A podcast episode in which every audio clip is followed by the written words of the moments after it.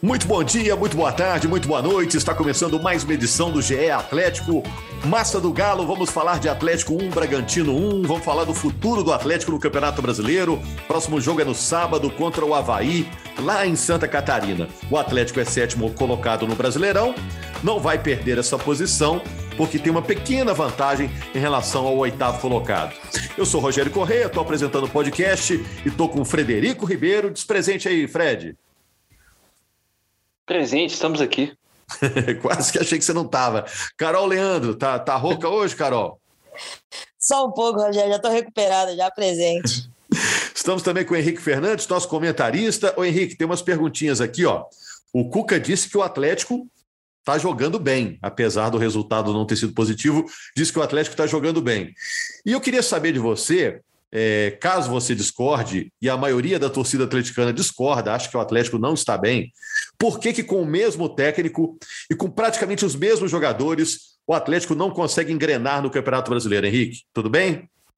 Tudo bem, Rogério, um abraço. Eu ia brincar com a Carol aqui que, não, vaiar não deixa tão rouco assim, mas, pô, verdade seja dita, eu não sei nem se ela vaiou depois do jogo. E seria justo, porque é uma manifestação justa. A torcida esteve ao lado noventa minutos, mais acréscimos, né? É, foi bem legal o comportamento da torcida nesse jogo contra o Bragantino. Aí depois do jogo, sem o resultado, ninguém tem sangue de barata, né? E o torcedor atleticano viveu, como a sua pergunta já traz, né, Rogério? Em dois mil e vinte e um, brilhante, maravilhoso. Ele queria sentir algo perto disso esse ano, né? E não está passando nem perto. É um, Atlético... é um ano perdido, né? Ano é um perdido. Ano praticamente uma expressão perdido, essa, né? Né? Que o Atlético já corre em campo para tentar evitar uma tragédia financeira e desportiva de ficar fora de Libertadores, né? Eu ainda acho que o Atlético vai para Libertadores, talvez por falta de concorrência, por excesso de vagas, mas é, já já estou começando a achar bom se ele pegar aquelas vaguinhas da pré, né? Nem olhando tanto para para G quatro. Eu acho que o Atlético do Cuca melhora em alguns aspectos importantes de jogo. Se a gente for lembrar do que foi o Atlético do Cuca contra a Inter, Atlético Paranaense... Era um time muito exposto a contra-ataque, um time que às vezes até tinha algum volume de jogo, mas não convertia tantas chances e ainda sofria muito com os adversários. Nós estamos citando adversários da parte de cima, os últimos adversários do Atlético são da parte de baixo. Mas mesmo contra o América, o Atlético teve momentos ali de bom controle, de, de espaço, de saber uh, fazer com que o adversário não lhe levasse perigo, mesmo ele exposto tentando atacar. Mas é um Atlético, sim, uh, embora em evolução, ainda longe do time de dois mil e vinte e um, e a gente pode explicar isso de um monte de jeito. Uh, primeiro, a interrupção de trabalho, né? Não dá para você ignorar que o Cuca ficou fora há muito tempo e, e a gente alertava aqui que não seria a volta dele, que acionaria uma chavinha e o módulo dois mil e vinte e um seria reativado. Depois a gente tem vários jogadores com problemas físicos. Nesse jogo é, do feriado, sem, por exemplo, o Hulk, que é uma raridade, é, ficar fora de jogo por qualquer motivo. É, a gente já teve Keno com sequência de lesão, a gente já teve Zaracho agora saindo de novo no intervalo do jogo com problema, há uma preocupação sobre a Arana, é, que já teve fora recentemente por um problema muscular que ele sentiu no Beira-Rio, logo no início do Cuca, é, o, o Eduardo Vargas problemas, tem problemas individuais demais. Allan Kardec, né, Fredinho? Que era um cara que poderia ter ajudado a, a meter o segundo gol ali. Fez muita falta, né? Fez muita falta. Então, assim, um monte de gente que fisicamente não entrega o que entregava em dois mil e vinte e um. Fora caso e... mais grave aí também do Igor Rabelo, né? Só ano que vem. Perfeito. Também um problema sério, né? Agora Otávio, agora Pedrinho, que são jogadores que vinham isso. entrando. Então, assim, é, é, eu acho que passa muito por isso também. E o principal tema da entrevista coletiva do Cuca, que foi quando o Cuca disse...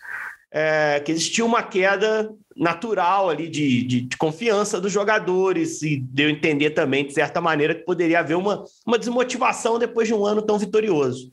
Eu sei que o torcedor fica encrencado com isso, cara, fica bravo com esse negócio de, pô, o cara ganhou num ano, no outro ano começa do zero, a motivação tem que ser a mesma. Mas isso já aconteceu em muitos times, em muitos times.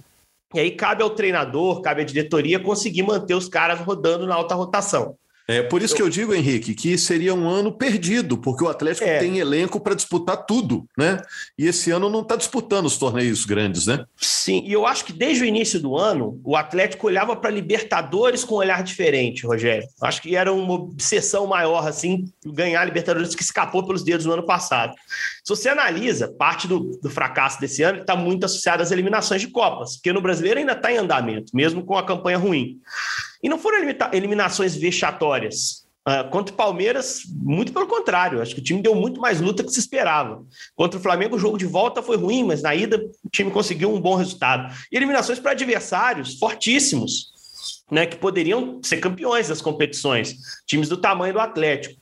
Então não tem assim uma, um grande fracasso, uma grande vergonha, uma eliminação inesperada. Mas tem eliminação, né? E isso vai também minando a confiança do grupo. Então hoje é um time do Atlético, um trabalho do Cuca, um trabalho de resgate de confiança. E ele disse que seria é, passo a passo, né?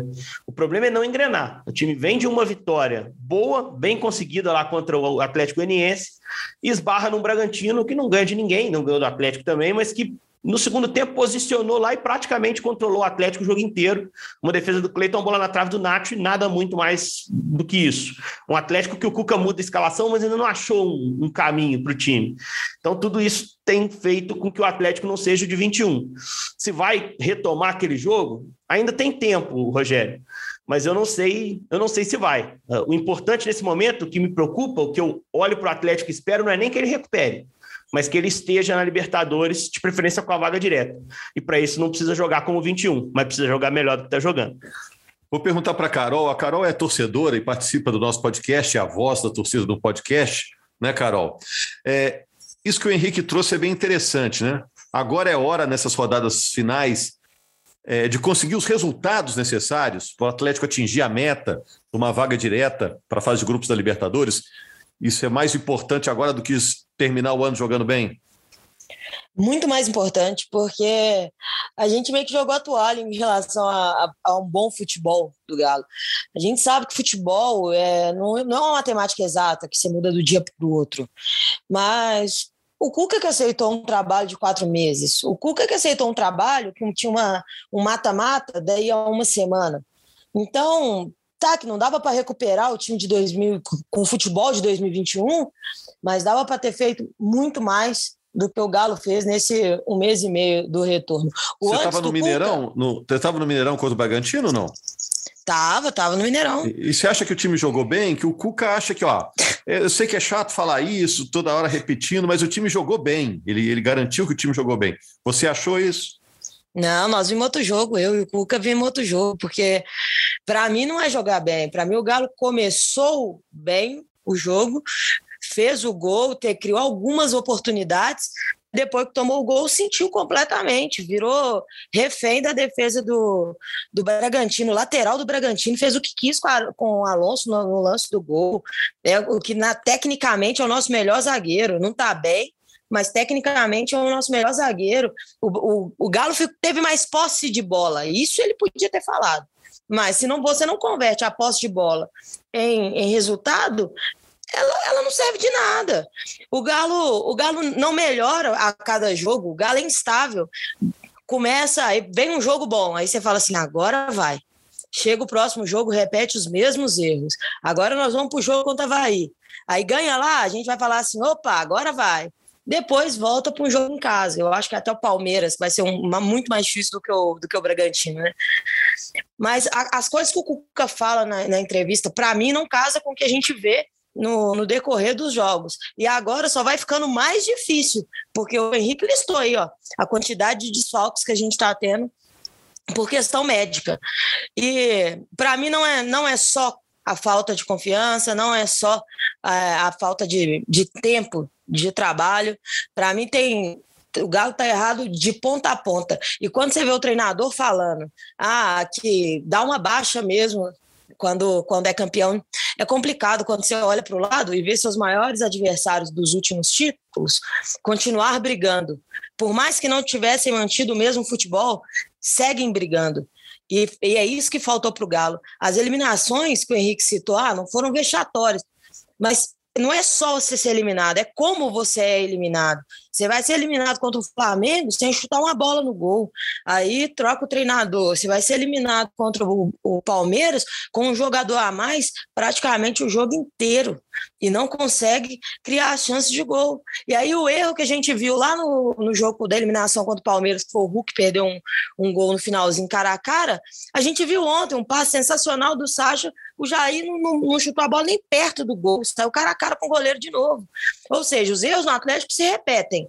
Agora, se o Cuca ficar achando que tem maior posse de bola de um adversário que dá a bola para o Galo jogar e deixa o Galo jogar do jeito que quer, ou seja, a posse de bola para a gente foi a opção do Bragantino, que deixou o Galo jogar. Se ele achar que isso é jogar bem, aí nós estamos perdidos para o final do ano, porque nós vamos precisar de muito mais do que posse de bola para poder conseguir essa vaga na Libertadores. Ô Fred, é, olha só, eu estava, depois do jogo, eu fiquei pensando e escutando atentamente a entrevista do Cuca. Ele disse, ah, a gente não pode pensar que está tudo errado, que, né? Ele falou isso, né? Também tem que olhar que tem, tem coisas boas acontecendo também, né? É, eu fiquei pensando, eu acho que ele não vai fazer isso, mas não era o caso de fazer uma mudança radical no time, trocar metade do time? Se a gente for olhar os resultados do Atlético nessa nova passagem do Cuca, isso seria justificável, fazer uma mudança radical no time. Que o time que a gente vê hoje é parecido na escalação com o time do Turco, que por sua vez é parecido com o time do ano passado. Não está na hora de uma revolução na equipe? Pois é, Rogério. O, o, o Cuca foi até perguntado sobre isso aí. Aliás, sei não, né? Se existiria cadeira cativa, se não estaria na hora de realmente fazer um, uma rotação mais incisiva em algumas peças que não rendem, né? A gente vê muito uma queda individual técnica muito grande desses jogadores. É, você não consegue acreditar que, por exemplo, o Zaracho está é, muito longe de ser o jogador do ano passado, o Alonso, o próprio Arana, né, que saiu é, lesionado, o Allan. É um, é um, são os mesmos jogadores, mas um futebol bem diferente. Jair não jogou bem ontem, né? É, o Jair também. Esse é todo mundo, né, Rogério? Você não consegue Isso, escolher é. hoje um, um cara que destoa, que esteja voando, que esteja nas pontas do, do, do, dos cascos, como o Hulk foi ano passado, como outros jogadores, o Keno. É, acho que o elenco da Atlético não vai proporcionar essa situação para o Cuca. A meu ver, ele pode realmente fazer algumas modificações, mas eu duvido muito que ele irá, é, por exemplo, alçar o Caleb como titular, o Rubens como titular, poderia fazer isso. Mas eu creio que não traria tantas soluções, até porque esses jogadores também não têm tanto ritmo, né? Você não imagina o Caleb fazendo partidas exuberantes, porque ele não tem lastro, nem físico na temporada. Aí o Cuca tenta o pavão contra o América de titular, depois agora é o Keno e, e o Ademir. Acho que o Ademir somou pontos na, na partida, não só pelo gol, acho que jogou bem. O Sasha vai bem, mas está longe de ser um, um centroavante, um artilheiro, né? Eu acho que o Cuca tem poucas... É, ferramentas para solucionar o problema. Eu não sei nem se ele sabe qual que é o problema. Eu tenho visto muito nas entrevistas do Cuca, que sempre são é, produtivas, é muito mais do que o Mohamed. Aí tem a questão da, da barreira de língua também, mas acho que o Cuca consegue desenhar o diagnóstico do jogo, do que foi o jogo, construir a história do jogo. E contra o Bragantino, contra o América também, é mais ou menos a mesma história contra o Goiás, né? É um time que finaliza muito, ele até cita o número de finalizações, mais de vinte, é, ou seja, precisa criar bastante para fazer poucos gols, em contrapartida a defesa precisa ceder poucas chances para o adversário para sofrer gols. E eu, nessa entrevista contra o Bragantino, eu senti que ele, ele não soube explicar bem, assim, acho que talvez ele esteja cansado de ser repetitivo no próprio discurso, porque eu vejo uma reta final de temporada para o Atlético muito melancólica, o que a gente vê em campo coletivamente e também individualmente, né? Uma coisa liga com a outra, você vê os jogadores muito abaixo do que, do que apresentaram no ano passado do ponto de vista individual e o coletivo não funciona. E eu acho que esse discurso dele também, Rogério, de tentar enxergar coisas positivas é para chegar nos jogadores também, né? Porque se ele está fazendo um trabalho de recuperação da confiança, é, você vai jogar a confiança para baixo se você chegar num vestiário e só chamar atenção para o que fez errado, né? Para o que deu errado. E, de fato, não está cem por cento ruim, assim. Eu acho que tem coisas que estão evoluindo. Eu acho que tem. E estava citando aqui o fato do time sofrer menos com transições do adversário, contra-ataques, do que, do que nos primeiros jogos dele. Apesar de uma mudança da, da dificuldade dos adversários, eu considero o Bragantino um time que está abaixo do que pode no campeonato. É um time traiçoeiro. É, o próprio Goiás, um centroavante que é artilheiro do campeonato, poderia ter levado mais dificuldade. O jogo contra o Atlético Goianiense, do ponto de vista defensivo, foi muito bem controlado, mesmo fora de casa. O jogo contra o Curitiba, a mesma coisa. Então, assim... É, o trabalho dele avança com algumas evoluções, mas evoluções que não empolgam, evoluções que não passam segurança. O grande problema do Atlético é que o Atlético dele do ano passado, ele fazia um a zero e você sabia que dificilmente a vitória ia escapar, porque era um time muito concentrado, um time sólido, um time que defensivamente sabia muito bem o que entregar, né? Esse time é um time que te assusta o tempo todo. Se você for analisar o que foi a marcha do placar, o contexto do jogo contra o Bragantino, era para ter sido uma vitória tranquila, Rogério. O time abriu o placar relativamente cedo no jogo, o time jogava bem. E aí um lance, uma bobeira de marcação sobre o Léo Ortiz, não há uma pressão, essa bola passa por elevação, ele é um zagueiro muito bom passador, a pressão do Atlético estava muito boa no jogo, mas nesse lance falhou. E aí tem um problema de cobertura que o Cuca não individualizou, mas ele estava falando do Júnior Alonso. Ele estava falando do Júnior Alonso. A primeira resposta dele, o Fred acompanha a coletiva, ele fala sobre isso. É, o pessoal perguntou para ele sobre a, o Allan, né? As orientações sobre o Allan. O Allan que, que devia estar lá na cobertura e até corrigiu. Não, e aí, um relato aqui, um relato aqui, eu estava indo embora do estádio e estava no mesmo carro que o Guilherme Frossar, nosso repórter que estava à beira do campo, e ele falou, cara, impressionante, no primeiro tempo o Cuca falou muito com o Allan. Cobrou muito o Allan, gritava, xingava, não xingava diretamente o Allan, pedindo atenção, ligando, coisa de campo, acontece. E o Allan tentando atender e não ficou muito claro o que, que ele pedia. E o Cuca depois na coletiva fala, eram questões de posicionamento.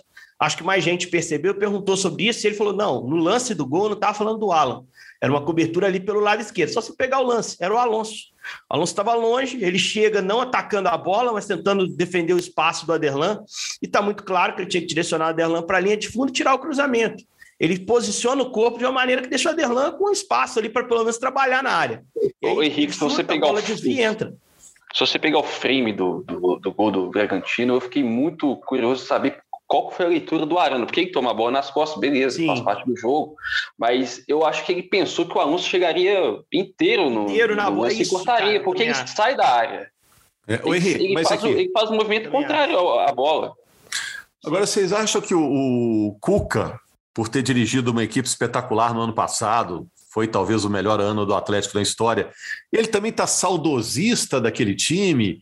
Ele também tá apegado àquele time do ano passado? Eu acho que não, Rogério. É, o Zaracho não está sendo posicionado igual, né? Você está testando exatamente o Zaracho como um meia mais central, né? Ele só lá em Goiânia que ele foi usar agora a dupla de ataque na frente, que ele usou no momento mais agudo do ano passado com o Hulk e Diego, né, Fred? Ele tentou ali um Sasha e Hulk no jogo lá em Goiânia, até deu certo uma parte do jogo. Eu acho que ele está tentando, mas é, é o que o Fred falou. O, o, o elenco tem amarras, é um bom elenco, mas nesse momento com muitos desfalques. É, e, e o Cuca, eu acho que é confortável também você tentar ter o time do ano passado como ponto de partida. O difícil é você encaixar esse time muito rápido, sendo que ele jogou seis meses de forma diferente, sendo que os jogadores oscilaram muito dentro desse período. E também tem a questão da motivação, a questão do jogador saber que no ano passado é, já entregou tudo, que tá, tem tudo para entregar esse ano, mas não consegue, só vai jogando para baixo o rendimento. Né? É. Os jogadores também se questionam muito sobre isso. E só sobre o Alonso, o Alonso não fez um bom jogo. Ele erra no lance do gol e ele já tinha errado um pouco antes, uma bola de escanteio que ele rebate quase dentro da área, o Léo Ortiz, Ortiz quase faz o gol. Só não faz que o Natan cobre rápido. Natan, para mim, fez um jogo melhor, né? Já poderia ter saído do gol ali. E o Cuca chama a atenção de um lance que me incomodou muito na entrevista coletiva. Nós estamos fazendo o nosso podcast hoje quase todo em cima da entrevista coletiva do Cuca, porque tem muita coisa dita ali. Ele fala sobre um lance, ele é, elogia o Jean-Pierre, o árbitro do jogo, mas ele critica um lance, um lance de um quase gol do Alejandro, que o Everton faz um milagre. Pega com os pés, a bola fica entre os pés dele e o chão, assim. Foi um defesão, é. Seria um lance de um a zero ali, né, pro Bragantino. É um lance que vem de uma falta clara do Elinho no, no Ademir, não marcada pela arbitragem. Eu acho até que o V A R tiraria o gol, se o gol fosse válido, acontecesse, né? E aí o, o Alejandro perde esse gol e o Cuca fala, olha, a gente vinha muito bem no jogo, e aí nesse lance de erro do Jean, a gente quase toma o gol. E isso impacta psicologicamente no time. E eu pensei, poxa, um time campeão brasileiro de Copa do Brasil, um lance de quase gol vai afetar a confiança desse time? É muita fragilidade, Rogério. é muita fragilidade, é muita dúvida, é muito questionamento dos jogadores, é a sensação de fazer um a zero e sentir, pô, vamos tentar um segundo, porque daqui a pouco vai entrar um lá. É, e aqui nós estamos citando, o Bragantino chegou poucas vezes, chegou, o Atlético chegou muito mais, segundo tempo, você não sabe, eu não sei nem a cor do uniforme do Everton no segundo tempo, mas foram três chances, pelo menos, no primeiro tempo que a gente está citando aqui. Três chances claras, né? Uma delas virou gol. Então, eu acho que o grande desafio, curto prazo, é terminar de acertar a sua defesa. Eu acho que está melhorando em relação ao início do trabalho do Cuca, mas ainda não passa a confiança. E se você tem uma, uma, uma defesa que te dá certezas, o seu ataque pode até continuar perdendo um monte de gol, chutando errado, mas se ele fizer um, fizer dois, você vai conseguir ganhar. E o Atlético precisa de ganhar. Ele precisa bater lá a pontuação para ficar entre os quatro, entre os seis que esteja, e impedir o desastre que seria ficar fora da Libertadores. E aí, Carol, você que estava lá, mais uma vez a torcida vaiou o time ao final da partida, né? E o Atlético está tendo especialmente problemas nos jogos em casa. E aí bate a questão realmente da palavra que o Henrique usou aí, da, da confiança. O time fica nervoso agora quando joga em casa, porque sabe que na temporada entregou menos do que podia? Eu acho que a pressão aumenta, Rogério, quando todo mundo começa a perceber que dentro de casa o Galo tem sido frágil. Mas a postura da torcida ontem foi de aliviar a pressão para cima dos caras. A torcida foi, desde o primeiro minuto, apoio, apoio, apoio, apoio. Toma o gol, é um segundo de... para respirar e voltar com apoio, vai para cima deles, Galo, e grita o nome do Galo, e canta, canta, canta, canta, cantamos o jogo inteiro. Até quando o time já não, não dava tantos sinais de que podia buscar a vitória, a torcida seguiu cantando, seguiu apoiando. Só que quando tem um apito final, mais um empate, e mais um... O segundo tempo do Galo, por exemplo, teve esses dois lances que o Henrique citou, e... só, de resto foi posse de bola sem conseguir transformar isso em uma pressão efetiva. Então, mesmo assim, a torcida estava do lado. Aí, quando apita, quando apita o final, não, não, tem, não tem como segurar, porque é a frustração da torcida. A torcida colocou para fora ali a frustração. É, e essa ontem, vai, além da... essa vaia final é quase um palavrão que você solta no final, né? E, e ontem, além da, da, da vaia, teve pedindo vergonha, pedindo raça para os jogadores, porque... é essa sensação que te dá dentro de campo, de, pô, a gente está fazendo tudo que, que cabe a gente fazer. Se tem que gritar mais alto, a gente grita mais alto. Se tem que apoiar o tempo todo, a gente apoia o tempo todo. Não teve jogador vaiado em substituição, não teve xingamento a jogador, ao Cuca, a diretoria, a ninguém, nos noventa minutos. A nossa parte a gente fez, mas a gente não sente essa contrapartida do time. A gente não sente o, o Galo... É, nem conseguindo mostrar, passar para a gente que eles querem muito, mas está difícil. A gente só consegue ver que está difícil. E é, agora, olha é só. Frustrante. Carol, é assim, acho que raça até não faltou não, viu? Acho que raça não faltou. A gente está falando aqui também é, meio, meio de passagem sobre a situação do Arana, né? Porque quando a gente está gravando ainda não saiu o resultado do exame mais detalhado, se ele teve uma lesão mais séria, que vai impactar em convocação para a seleção e tudo. Mas só para fechar, gente, para perguntar para vocês, é... para o ano que vem, vocês imaginam que o Atlético vai passar por uma mudança profunda do elenco? Você acha que o, o time é, que, que brilhou no ano passado, que disputou a temporada toda esse ano, vai precisar de uma mudança profunda?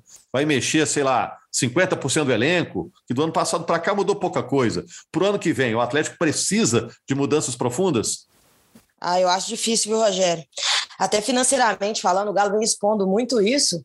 Eu acho difícil o Galo conseguir fazer grandes contratações para substituir o... os jogadores que faziam parte desse elenco do ano passado e continuar com um elenco muito bom, mas mudar, dar uma, uma repaginada no elenco. Eu acho que o Galo vai vender, se tiver que vender, é. algumas peças, mas eu não acredito numa mudança radical, não. Eu acho que vão ser mudanças pontuais, de acordo com os que forem saindo, o Galo vai, vai reforçando, porque o Galo sabe que tem jogadores de muita qualidade nesse elenco, e que dá para fazer uma, uma pré-temporada boa, e é o ano da, da Arena, né? Não é ano de arriscar, e esperamos estar na Libertadores, né? Então você precisa de um elenco cascudo para isso. Eu acho que o Atlético vai estar mais suscetível a propostas que vierem por jogadores. Eu acho que o Atlético tem jogadores que interessam a qualquer mercado. Arana, Zaracho, para mim, potencial Europa, o próprio Natan, se não prateleira de cima, tem encaixe lá, o próprio Rubens, jogadores mais jovens, vários outros que podem ir para outros mercados que pagam bem muitas vezes e, e não são futebol europeu, Estados Unidos, uh, Oriente Médio, dá para fazer bons negócios, uh, e o Atlético precisa de grana. Uh, foi aberta a situação do estádio, que ficou mais caro, enfim, tem uma conta para pagar. E se você puder vender um jogador, de repente você ganha um respiro para você investir no seu futebol também, você contratar jogador para outra posição. A gente sabe que a situação do Alonso é de não permanência no primeiro momento, ele está emprestado, né? É... Então o jogador pode deixar, o Pedrinho também empréstimo até o meio do ano que vem.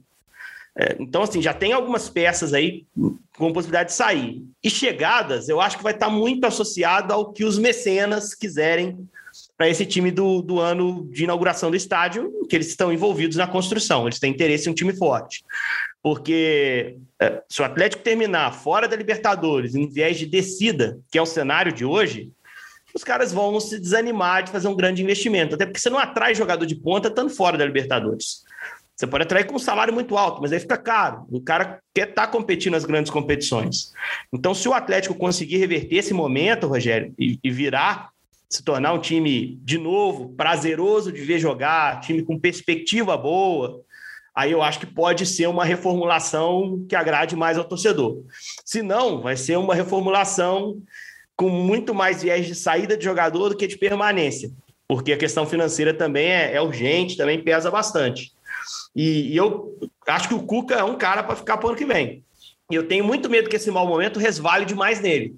Porque, querendo ou não, a saída dele lá em janeiro pesou para o time ter uma queda de rendimento hoje, não há dúvida disso, não estou questionando aqui o direito dele de sair, e sempre falei isso, é uma decisão pessoal, e a família é prioridade acima de qualquer emprego, para qualquer pessoa, é, e foi a justificativa que ele deu, mas o fato é que o torcedor se lembra disso, né? Poxa, se o Cuca tivesse ficado, hoje a gente estaria vivendo uma coisa diferente com esse time, e eu acho que esse ponto realmente é verdadeiro. O Cuca dando sequência ao time do ano passado com basicamente o mesmo elenco, a chance de estar num caminho melhor hoje, para mim, era bem maior. E, e ele não voltou com uma expectativa muito grande sobre ele, que ele não está conseguindo entregar. É a expectativa de rendimento, e se não vier rendimento, que venha resultado. Ele não está entregando nenhum nem outro. Então, essa reversão também é importante para a história do Cuca no Atlético, para a sequência dele no clube. Falei aqui na última edição que sinto que ele vai ficar. Mas eu acho que isso está relacionado, atrelado a uma vaga na Libertadores. Fora da Libertadores é possível que o Atlético caminhe para uma mudança, que o Cuca mude a sua opinião em relação à permanência ou não, que eu acho que é favorável a permanecer, porque é um ano especial. Então, assim, é, é, é uma situação muito delicada, cara. A reversão nesse momento vai dizer muito sobre a reformulação no ano que vem, sobre o treinador que vai tocar, é, e quanto antes definir esse treinador melhor, se for o Cuca ou não for o Cuca, né? Então, tudo isso aí tem que ser pensado, para que o Atlético faça uma transição de elenco, se é que ela vai existir, com um pouquinho mais de planejamento e calma. É. Agora a gente fala muito, viu, Fred, só para terminar, disso, ah, o ano que vem é um ano importante para o Atlético, ano que vem o Atlético tem que montar um timão, porque vai inaugurar um estádio. Mas eu não sei se é isso que está na cabeça da diretoria, até porque os gastos são maiores, né? Alguns clubes, quando tiveram seus estádios próprios para inaugurar, diminuíram o investimento, né? Porque outras contas chegaram para pagar, né? Então, é, é o que a gente acha, né? Que o Atlético vai montar um grande time para o ano que vem. Mas a realidade pode ser outra na cabeça do dirigente, né? Só para fechar, Fred, não sei se você tem informação sobre isso. É, eu acredito que tudo vai depender de como é que vai fechar essa temporada da questão da vaga da Libertadores. Você pode ter uma pré-Libertadores, uma Libertadores direta que ajuda muito. A pré-Libertadores vai impactar o calendário do Atlético de forma imediata, e a gente está falando de inauguração do estádio. O estádio vai ser inaugurado em março, mas eventos que não são jogos oficiais, eu não sei quando que o Atlético vai ter propriamente a Arena M R V para mandar os seus jogos, provavelmente só depois do, do Campeonato Mineiro. É, acho que tudo depende de uma questão de planejamento também, se o Cuca vai ficar ou não, o que, que ele pensa desse elenco, quais peças ele gostaria de mexer e o que, que o mercado vai apresentar para o Atlético. Acho que o Atlético só vai se movimentar para buscar grandes reforços se ele tiver dinheiro em caixa proveniente de vendas de jogadores. Pelo que está caminhando essa temporada, é uma temporada de desvalorização desses jogadores campeões do ano passado, né? O mercado não vai olhar para o Arana como o lateral esquerdo campeão, o, o O Natan Silva, vai ser outra visão e o preço, com certeza, vai cair. O Atlético recebeu a proposta, o Natan, por exemplo, de três milhões de euros e considerou risível. Daqui a um ano, será que esse valor vai, vai ser descartado logo de cara pelo Atlético? Então, são, são várias nuances, assim, difícil de, de dizer se o Atlético vai reformular totalmente a equipe para o ano que vem. E o Sérgio Coelho disse recentemente que é para a torcida não esperar nenhum craque, porque o Atlético não tem dinheiro em caixa. Mas aí tem outra questão, o Atlético vai inaugurar a sua Arena M R V, o estádio com um time meia boca, sem, sem grandes estrelas, duvido muito. Acho que vai ser também o trabalho da torcida pressionar os chamados quatro erres aí para colocar a mão no bolso, porque é a única fonte de recurso hoje do Atlético é via empréstimo desses mecenas, entre aspas. E tem um ponto, rapidinho, a gente já está fechando, Rogério, é um ponto que é importante. O Atlético viveu, sentiu na pele o impacto que um novo estádio pode causar para a potencialização de um time, desde que você tenha um time para entregar para esse estádio novo. Né? Quando a Independência é, é foi reinaugurada... É que não precisa ser imediatamente, né, Henrique? Não precisa ser na primeira temporada, precisa, né? Precisa, evidente que precisa, Rogério. Claro que precisa. Senão o estádio não é novo mais. O Corinthians mais. mesmo tirou um pouquinho o pé, né, em termos de, de contratações. Não, não. O exemplo, o exemplo, estádio, né? o exemplo, mas o Palmeiras, por exemplo, inaugurou em quatorze, não deu muito certo, em quinze montou um time mais forte. O projeto estava é. atrelado, né? Eu estou sendo o, realista. É, mas, tá assim, são, são, são valores de dinheiros diferentes, né? Assim, não sei é. se é respondendo sim, a pergunta, sim. né? O, o Atlético tendo que inaugurar um estádio um, que está na casa de um bilhão não afeta o dinheiro do futebol, né? São, são pontos de receita que não conversam. É, não, e só um, um detalhe, assim, o Atlético viveu, quando a Independência foi reinaugurado, é, conseguiu construir ali um ambiente que lhe fortaleceu.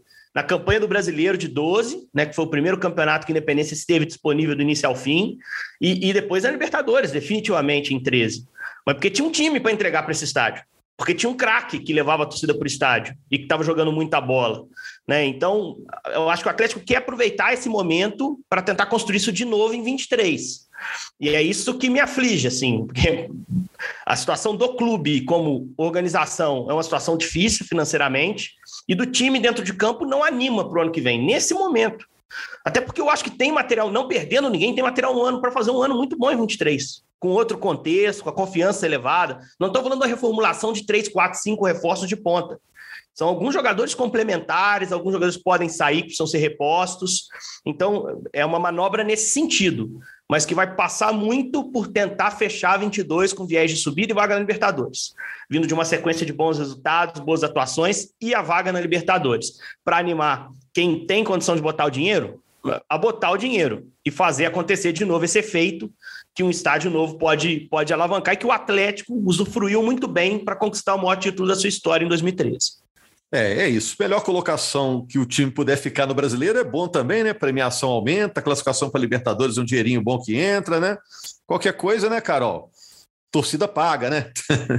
Vai ser o jeito, né? Se ah, tiver é. outro jeito, vai, vai ser isso mesmo. Mas se ficar na frente do Brasileirão, é mais, é mais fácil, não, Rogério. Não bota na conta da torcida, não, que ela já tá sendo guerreira demais. Verdade. Depois que eu vi ontem, cara. Os caras pegaram pela mão, tentaram, o gol é ali, ó. Faz pra nós aqui que nós estamos precisando.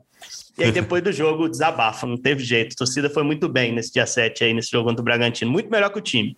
Verdade, a torcida do Atlético nunca falta com o time e nunca faltou até nos anos anteriores em que a situação em campo era difícil, a torcida sempre correspondia.